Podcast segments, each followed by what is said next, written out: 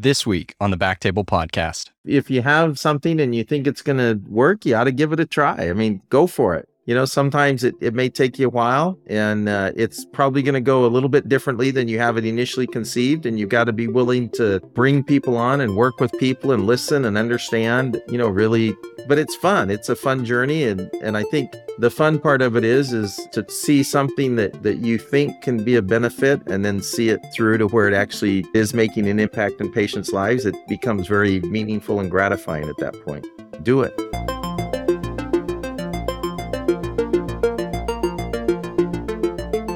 Hello, everyone, and welcome back to the BackTable Podcast, your source for medical innovation. You can find all previous episodes of our podcast on iTunes, Spotify, and at backtable.com. This is Eric Gantwerker as your host this week.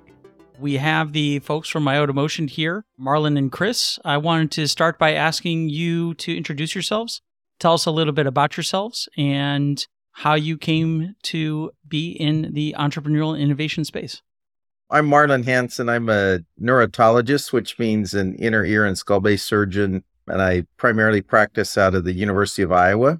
So we do a lot of work around uh, inner ear and especially cochlear implants. And that's kind of what led us to this innovation is we were trying to develop ways to, to do better job with cochlear implants and than currently. And so that's that's kind of what led us to this. Awesome. Chris. Yeah, I'm uh, Chris Kaufmann. I, uh, I guess I'm a clinician, engineer, scientist. I grew up in South Texas, have a background in uh, biomedical engineering, did uh, business on undergrad as well as some biochemistry. And so kind of a diverse uh, background that kind of led me through this path that I guess we'll get into here in a little bit. But went to medical school. Prior to that, I worked uh, on drug-eluting stent development I'm down in San Antonio where they developed the first stent. Then went to medical school, um, did general surgery, and then I matched up into at the University of Iowa into ENT. I was in the, the T32 uh, research resident track. After a year of ENT, I got in the lab with working with Marlan, Um, really, at University of Iowa I was one of the top cochlear implant centers in, in, the country, really the world. Um, and Marlan and Dr. Gantz um, really having the clinical perspective saw a need and really that's when Marlan and I got together and started developing it. Awesome. Chris, obviously you had sort of the engineering background. I was also a biochem major, by the way. Um, so uh, I lots of respect to you. Marlan, uh, for you, did you have an entrepreneurial background or a business background, engineering background, or you sort of really came from the clinical side? I came from, I have not a business background. Um, I have engineering interest, but no background. And my, my background was really, I, I have a, a lab that does sort of basic auditory neurobiology and regeneration and uh, but also a lot of efforts to try and translate what we do to to make uh, cochlear implants and other therapies better and had some ideas around how we might be able to do that but really didn't have the expertise to do it or other people who had the expertise to work with until Chris showed up. So had some of these ideas way back you know we sort of dabbled in them but really didn't do anything and then when Chris came it sort of opened up the avenue that, you know, he had the time and the expertise to work on it. And so we started to work on it together. Awesome. Awesome. So, Chris, how did you come from a BME and biochem background and business to uh, robotics and uh, working with working with Marlan? Yeah. So I think, you know, as part of uh, NIH fellowship, you have two years of really, like Marlan said, dedicated research, which is nice because I think it gives you the time um, away from the clinical activities, but you still bring the clinical perspective, combine that with kind of engineering, a little bit of business that I'd had previously. I think really what it came down to, like a lot of things, is is funding. We got into the lab and needed Marlan had the idea. We just needed a way to get some funding to help develop early prototypes, um, start working with the cochlear implant companies. And so it all started with an SBIR grant. Really, we said, okay, this is something that you know can be potentially translated into a, a company because it's very there's a lot of interest from the cochlear implant space, um, and there's for one, just a, a, very big clinical need is really what started it all. And so we applied for that first SBIR grant through the NSF, National Science Foundation. Uh, we got it our first try, We used those funds while I was a research resident to start developing robotic prototypes to address really the need of um, improving access to cochlear implants and really standardizing the insertion and minimizing trauma. That's awesome. Yeah, I mean, I think what you guys are doing is really definitely needed because uh, you know having done these with actually Dr. Samy, Ravi Samy, you know, old, old Iowa alum. I know how traumatic it can be, especially when some people like me do it. But, you know, what was the pain point that you were trying to solve for, you know, more specifically? And how did you think that the robot was the best solution?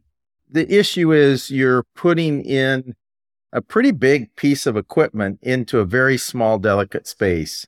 It really has become quite evident that any trauma you cause has deleterious effects. And it became even more heightened in the era now where, you know, for the past 20 years at Iowa, we have been working on this idea that it's better to preserve whatever residual hearing you have in the ear.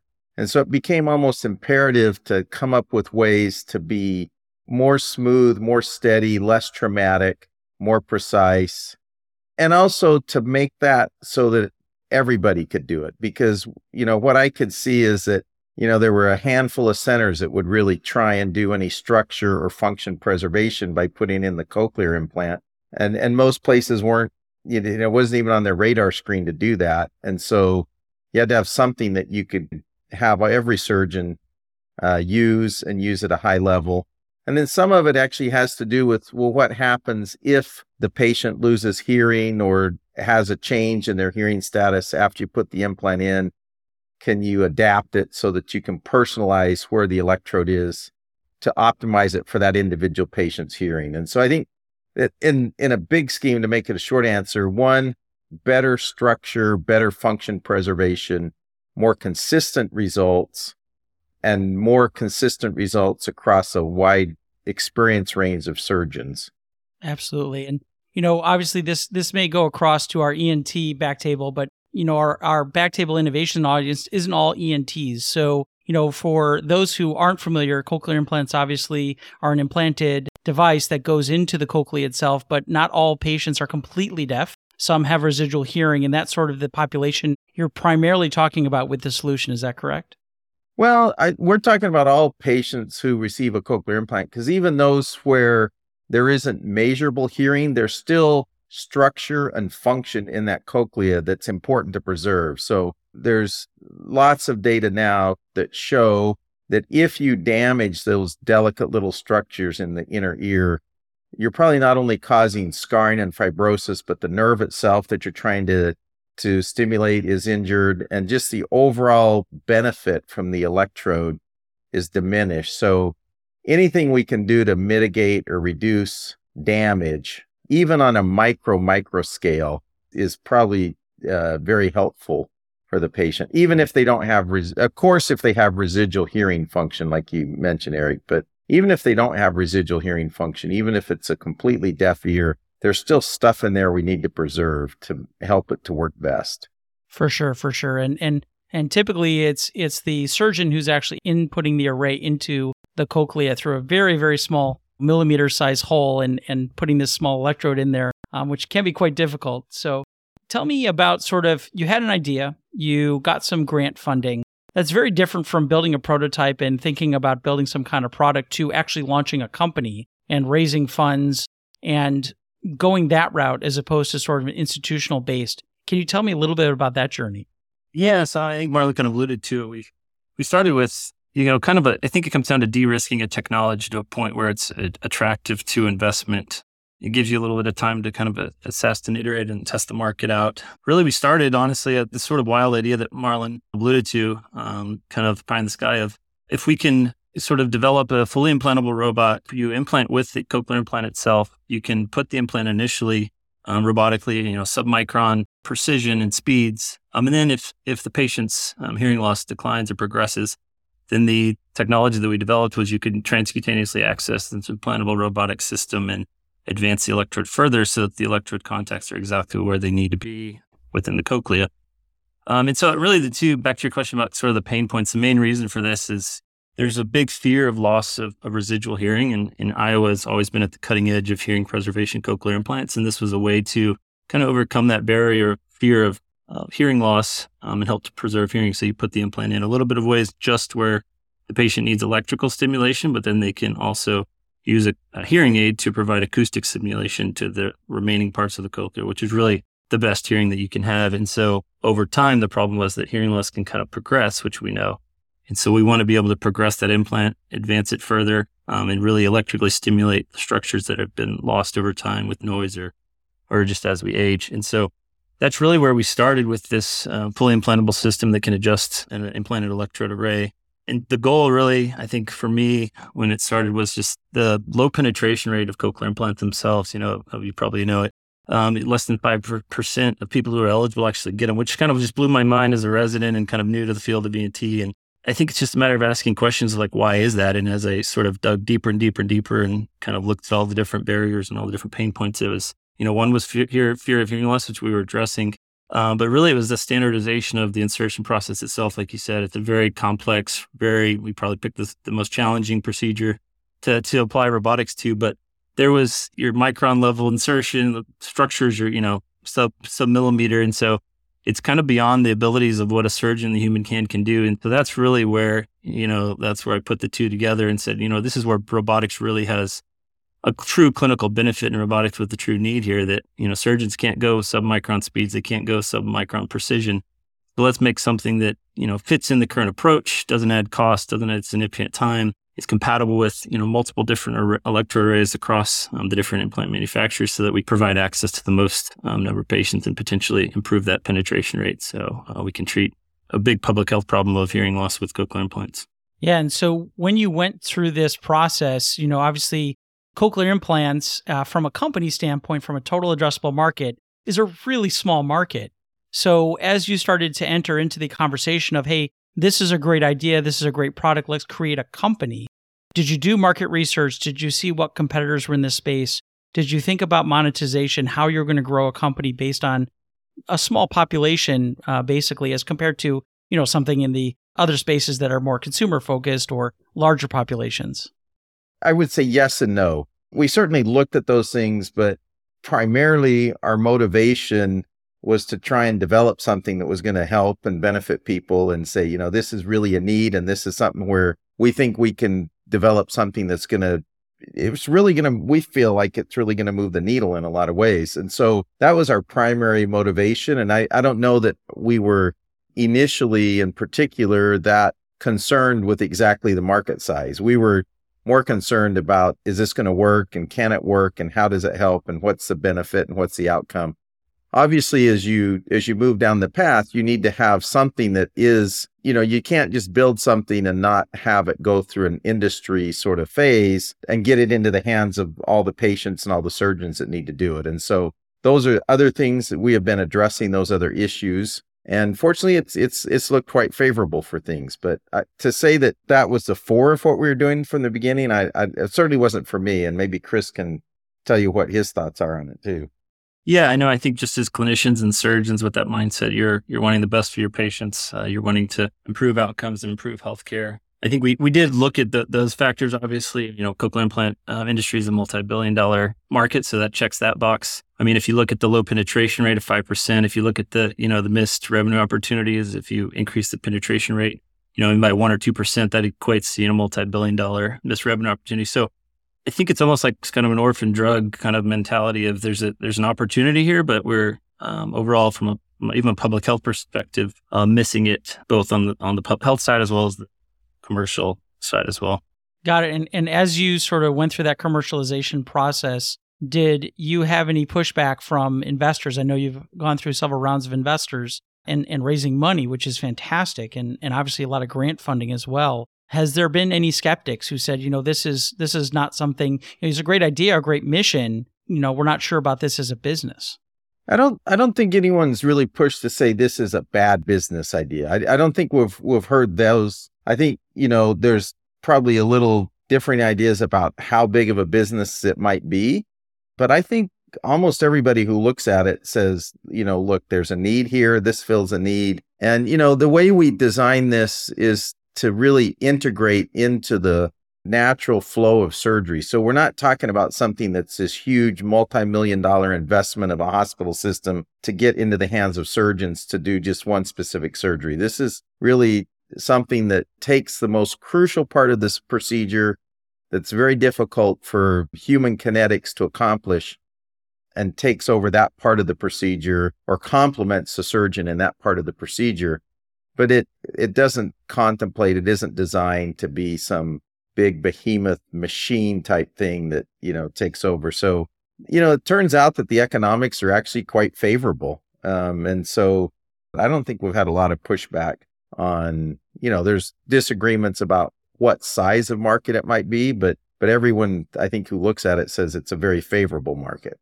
So you know the the other thing is is obviously you know starting uh, this type of idea and working through at a, at a university level. How did you manage sort of the intellectual property working with? I don't know if there's a an innovation arm of to to University of Iowa or commercialization or tech transfer.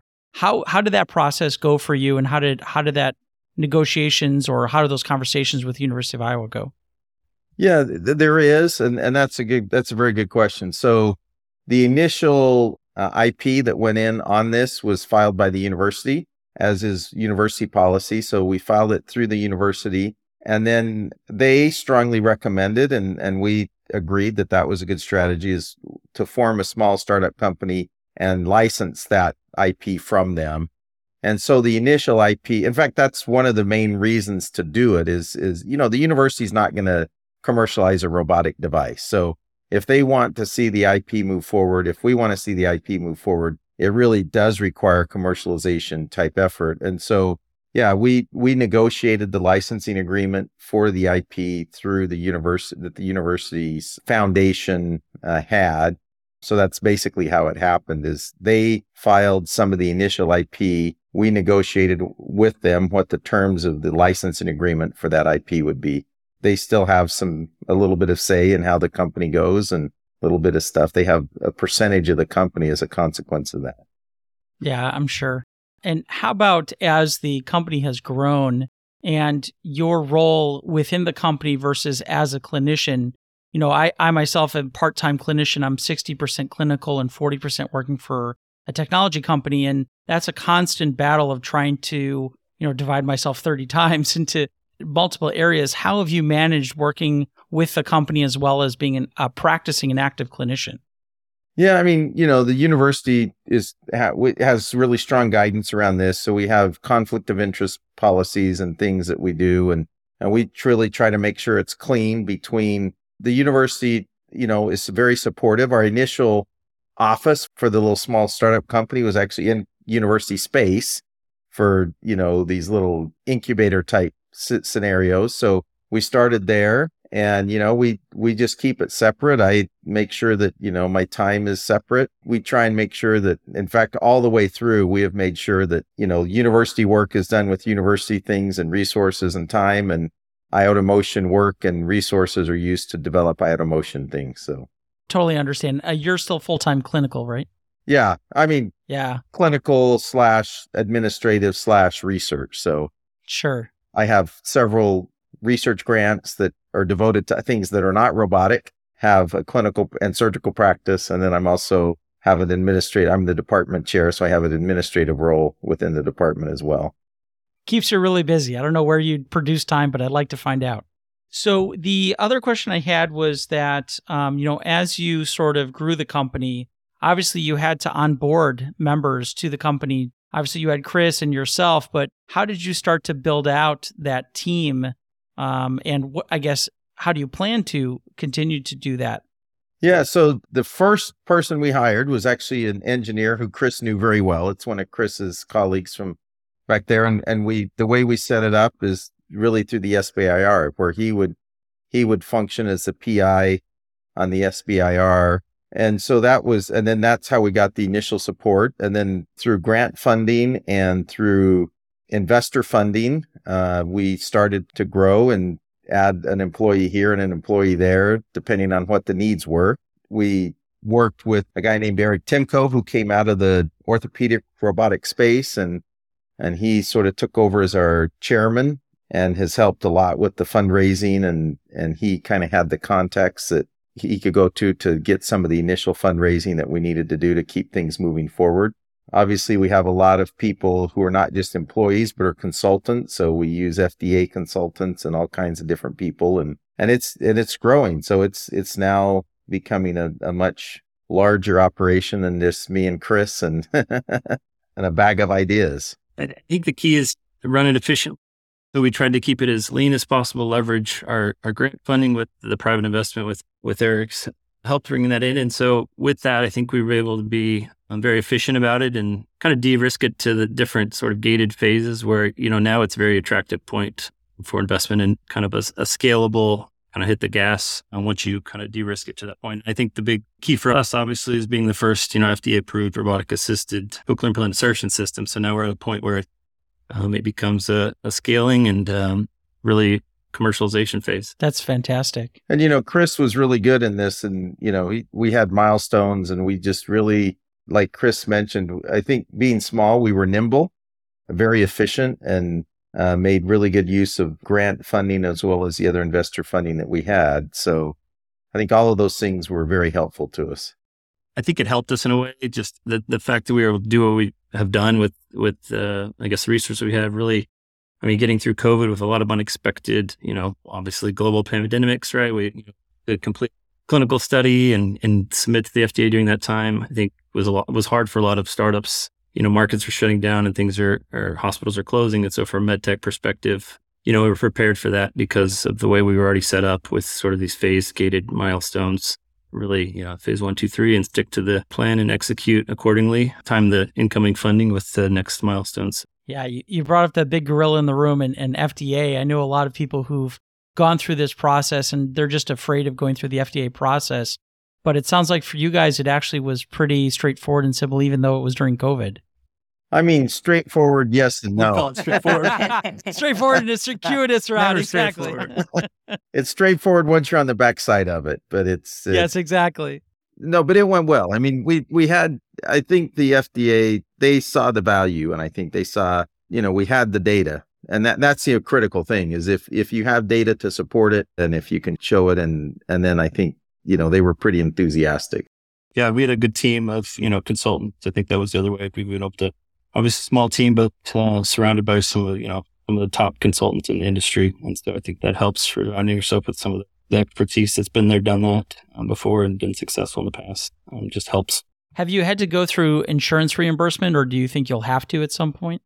Currently we don't, but I mean I think that that's all of robotics face that that specific issue. It also was really helpful to us to be to come out of the University of Iowa where we already had a lot of infrastructure and a lot of willingness and know-how to kind of be on the cutting edge or be at the tip of the spear of of cochlear implants. It really helped to be in that sort of environment, I think. It it could have been really difficult in in other environments. Um, so we were greatly benefited by being at at this particular institution with the particular expertise that we have.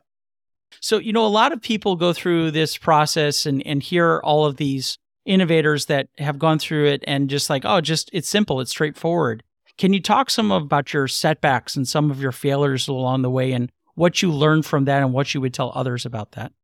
There's always little things, and and I think part of it is is just uh, believing in what you're doing and being a bit persistent and having the right team around you. Some of our, I think our, I'd say one of our biggest challenges came right close to the end that when we were going for FDA approval, we were, you know, within what we thought was the closing days, if not week of having FDA approval. And they threw us a curveball out of the blue that we didn't anticipate. And that slowed us down quite a bit. I mean, it, it took months to kind of address that particular issue and and it wasn't necessarily a lot of fun and it really kind of slowed down some of our timelines and some things like that. So I would say that was the biggest challenge. You know, there's always the challenges around design. It's funny for me to look back and look at some of our early prototypes and some of the concepts that we had and some were really good and just weren't tractable or doable and it's been a fun journey. I I don't know. You always anticipate that it's not going to be like just a smooth road. So we didn't go in with rose colored lenses thinking this is going to be just a, an easy path. We always knew it was going to be a path forward. In my opinion, it's, it's gone much better than I would have anticipated. You know, maybe that's the pessimist in me, but it really has gone uh, remarkably well. It's always good to have low expectations, right? Yeah. well, well, we, yeah, I don't know about that, but it, it's always nice to be surprised that you can actually do this, you know? You know, always had that the drive that even if the challenges came up, that we would get together as a team and and figure it out. So I think that's probably key, just the strong relationships and trust. I mean, I think that's it is a great team. That's that's the that's the key is the right people and and belief in in the system, and that's key. Having that unified direction and just just going. But yeah, again, to answer the question about biggest challenge, I say FDA and kind of the process we went through was obviously a, it was a de novo, and so they asked kind of an interactive process, and so again, in the middle of COVID, they wanted additional clinical data, which is FDA, and, and that's what they want to see the data, like Marlan said. And so we had to kind of get together and figure out how to do that and, and do a clinical study while hospitals were closing their doors. And so fortunately, we were successful. And again, with kind of the experience and the network and relationships that Mark and the RSI would have, we were able to kind of go around and get that done. What What has been the reaction from all the cochlear implant companies to your product? It's been fun to watch. Each one's been a little bit different. You know, at first, I think they may have had, because there are some other robotics uh, technologies that are being conceived and, and even developed. But I think when they actually got their hands on it, they were just almost floored and they, and how quickly we were able to get something that, that worked so well. I think it almost blew them away for the most part. I, I don't know if that's the right thing, but because we were small, because we were nimble, we were able to move pretty quickly. And I think that surprised them. And I think it surprised them how well it actually works and that it it's a different concept than I think a lot of these other robotics have taken where, you know, they're doing an access thing and it's just these large arms that come in and it's actually doing the surgery a completely different way. This is really just integrating in with the natural workflow of the surgery. I think a lot of them thought the way we did is, you know, this okay, now we see now we see this this makes a lot of sense to us. You know, we'd worked with them kind of with in terms of support and electrodes and things like that, but they hadn't really seen their full approach. And once we had approval and started, you know, making the rounds with it and people were really seeing the system, the biggest difference is we were doing it completely different than anybody else was thinking about it. I mean, like Marlan said, they were big robotic systems, take up half the room. They take up a lot of time and training, but we were a, a single use disposable system where the robot is, you know, you throw away the robot after, at the end of the case even from the field of robotics in general, it's it's kind of a novel concept um, where you have a miniature robotic system that is disposable. Um, I remember going and, and, doing a demo in Europe and just kind of walking in. Um, there was another robot there that they had been doing, and it's taking up a little R, walking with the you know briefcase, and you open it up five minutes, set it up, and you and then they're doing the insertion. Everybody's just kind of amazed at you know the how it fits into everything that's there. You don't have to change anything, and you got submicron precision and control. That's great. So yeah, let's talk a little bit about the product itself. So it's implant agnostic, so it'll it'll do any of the electrodes. It'll do lateral wall electrodes from all the cochlear implant manufacturers. There's a perimodiolar electrode from one of the manufacturers that is inserted with a sheath, and we have prototypes to be able to do that, but it's not yet ready to be used for that particular electrode array. Got it. Got it. So when surgeons are doing the insertion, they can sort of feel that a little bit of feedback when it feels like it's gone in. How does the robot know when to stop, uh, and and does it have that sort of force feedback on the on the electrode array? So I actually started in the lab, kind of looking at different insertion forces, and that's kind of how that's the whole system developed. And really, what we found is it's the it's the slow insertion speed that actually, I mean, the overshoots and decreasing the outliers that actually decreases the overall forces and causes the high spikes that cause the damage in the lab at least, in an effort to kind of fit it into kind of the cost perspective plus intraoperative setting and keep it small and miniature and disposable. What we found was that you can actually, with the buckling electrode array, we have you can visualize the, the forces, and Marlan can talk more to this. Visualize actual forces um, just by the inherent mechanical properties, um, as well as there's some built-in sort of hardware-based maximums, I guess, if you will, that kind of limit that yeah, but uh, uh, maybe a point to to bring out is actually a surgeon can't sense the type of forces that would cause trauma within the cochlea. If a surgeon is is feeling some major resistance, either there's a lot of scar tissue or other things built up in that ear, or you're charging through some things that you know it's and the damage has been done. so it's well below the threshold of what a human can can perceive, a human hand, which is a huge value, obviously. How about handling atypical anatomy, like a common cavity or something along those lines? Yeah, it's a good question. Yeah, right now we're we just limit ourselves to a normal cochlea. It's not to say that in the future it may not we wouldn't also consider using it in in uh, malformed or otherwise diseased. It probably would not ever be used uh, realistically in ossified cochlea or cochlea with a lot of scarring in them, but in malformed cochlea there there might be. But just to be able to get it launched and to get it into the hands of surgeons and get field use and feedback, we we we limited it to ears that have normal anatomical radiographic anatomy at least. Absolutely. So uh, let's talk about the surgeons. So, you know, we've seen in other technologies as they come to the clinical realm, we've seen fear for some of the technologies, quote unquote, taking over people's jobs. We've seen this in artificial intelligence, in radiology, and dermatology. There's some element of robotics as well. Have you had any pushback from surgeons with regards, oh, this is this is what I do every day. Why do I need a robot to do this for me? Yeah, I mean, not much. I mean, I there was one surgeon that said something like that.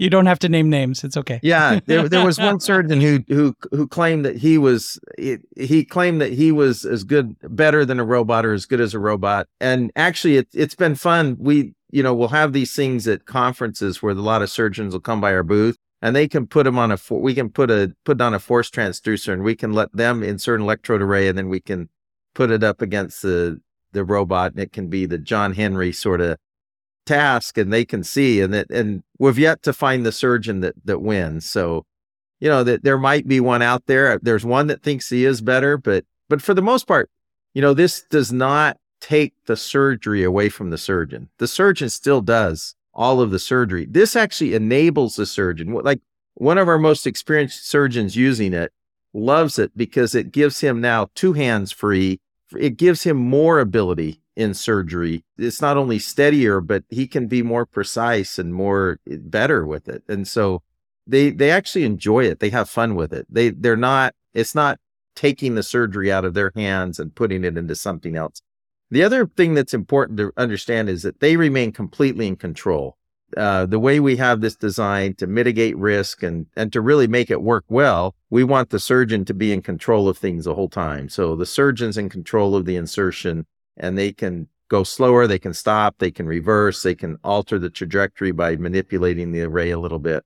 So all those things, I think surgeons actually have a fun time with it. We've almost universally found that to be true. Yeah, I would agree. I think the other point to bring up, I think, is you know patients want when they're going into surgery, they want the best care possible. I think you're seeing this in, in other robotic areas of having the tools available, whether it's AI, whether it's robotics, whether it's imaging, to, you know, optimize care, you know, optimize the chances of successful outcomes. I mean, most patients are asking for it, the best uh, tools available. The one other thing that surgeons that I, I, you know, I've, I've used it several, many times. And one of the great things is it enables other technologies that complement what we're doing. So we now use technologies, for instance, that electrocochleography, which is a way of monitoring the function of the cochlea. And so you can now integrate your insertion with these other devices and you have much more control, much better ability to respond and to deal with whatever's happening if you do these things robotically. And so it makes it, you just feel a lot more comfortable with what you're doing that that you know what's going on and you know you can think of this as like driving a car i think is a good analogy and you, you, you just go really slow and you know you're not going to cause problems. Even if you do happen to hit a tree you're not going to dent your fender you know if if you're going slow. So you know it it does though enable a lot of these other technologies. The other thing that was really fun is you know we had a couple of patients where they have hearing in their ear that we're not putting the electrode in and we do it under local. And so we can be stimulating the implant that we're putting in while we're putting in and robotically going very slow and they can tell us how it matches the tones that we're putting in their other ear. So we put a 750 hertz tone in their other ear and they say, yeah, it's a little bit higher than that. Put another tone in. Now it's getting lower. Now it's close. Yep, that's it. That matches that tone I'm hearing in my other ear. So we can do all of that while the patient's awake and we're putting in the electrode. That some of those things, you know, you just can't do that if you're doing it manually. So it makes it fun for the surgeon. That's incredible. As we've seen with the other technologies, once doctors and surgeons get past that irrational fear of the technology, they start to realize how it actually may enable them to do their job and may be better for patients. And I think that's universal to all the different technologies that are in this space. What's next for your, your guys, for your company, for the technology? Well, there's a lot.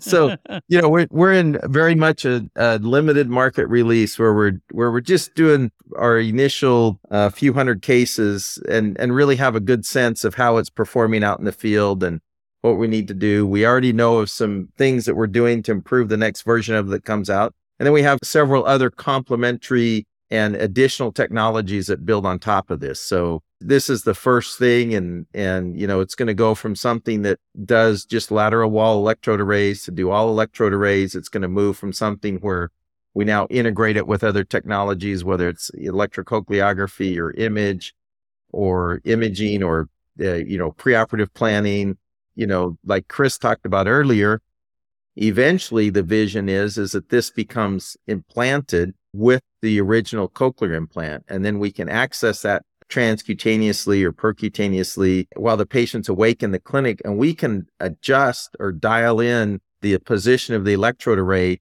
for that individual patient so that we can either move it forward if they lose further hearing, you know, two years later, we can move it forward. Or if they have a dead zone in their cochlea that that's not being able to be stimulated, we can adjust the position of the electrodes. So it personalizes the position of the electrode for individual patients. You know, we're obviously interested in not just cochlear implants, but there's a lot of other medical devices that require similar type precision that are sort of based on the same concepts.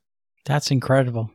I would agree. I think it's just from a high level, just continuously improving and kind of continuously learning. I think that's what it's, it's about and listening to the needs and where the market and headed. So it's interesting you you thought about all the other applications in this space and, and of your technology. When I came to sort of the technology space, the educational technology space and gaming, I started to pay attention to what the rest of the industry was doing. Have you seen other robotic applications within otolaryngology or other specialties that is interesting or exciting to you that you've been following? Yeah, th- definitely. There's some of the technology we're interested in seeing how we can leverage that or integrate that into the things that we're doing. You know, some of that has to do with planning and, and trajectory. And there's other robotics that are being used. You know, obviously the big robotics is used now commonly for some oral pharyngeal surgery are now being done robotically. There's other things, uh, other robotic systems where even doing fine manual things, it kind of stabilizes the natural tremor of a surgeon's hand and diminishes that if you're doing really fine micro. So the surgery like a cochlear implant or like micros vascular anastomoses or sewing nerves together or something like that that require these really fine things. So there's quite a bit of it that's being developed. We've seen some of the robotic bronchoscopy, and it's always interesting for us because they basically use a game console controller to be able to control the robot. So it's always yeah. really funny how things have come full circle a little bit. Yeah, the gaming industry has actually pushed technology for, forward a lot faster than some other things have done. Absolutely. I mean, I think that's been sort of where you go for the cutting edge technologies to look where games are. And, you know, movies in the entertainment industry have really tried to push the envelope and we're trying to figure out how to integrate that back into medicine and medical education. So it's a it's an interesting space and an awesome space to be at. You both have been along a long longish journey.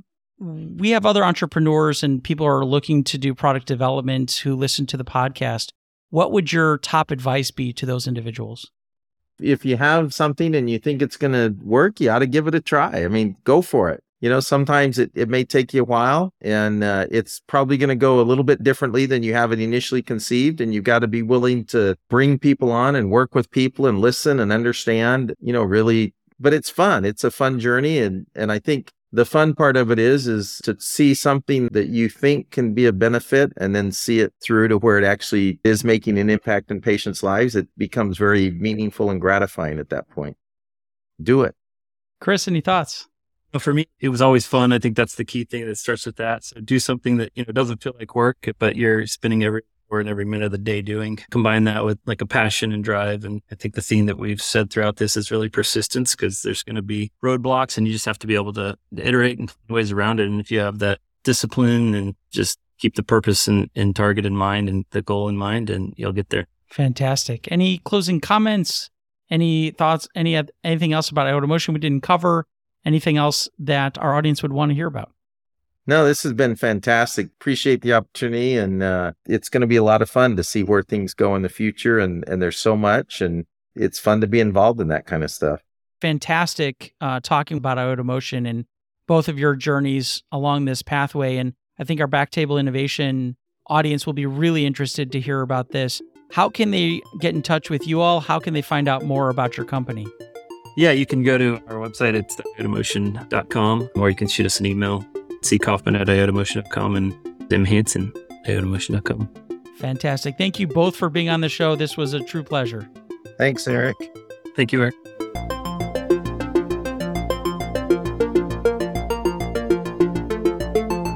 Thank you so much for listening. If you haven't already, make sure to subscribe, rate the podcast five stars, and share with a friend. If you have any questions or comments, DM us at BackTable Innovation on Instagram, LinkedIn, or Twitter. BackTable Innovation is produced and hosted by Brian Hartley, Aaron Fritz, And Eric Gantwerker. Our audio team lead is Kieran Gannon, with support from Caleb Hodson, Josh McWhirter, and Ness Smith Savadoff. Design and Digital Marketing, led by Brian Schmitz, with support from Ann Dang. Social media and PR by Chi Dang. And Dana Parker. Thanks again for listening. See you again next week.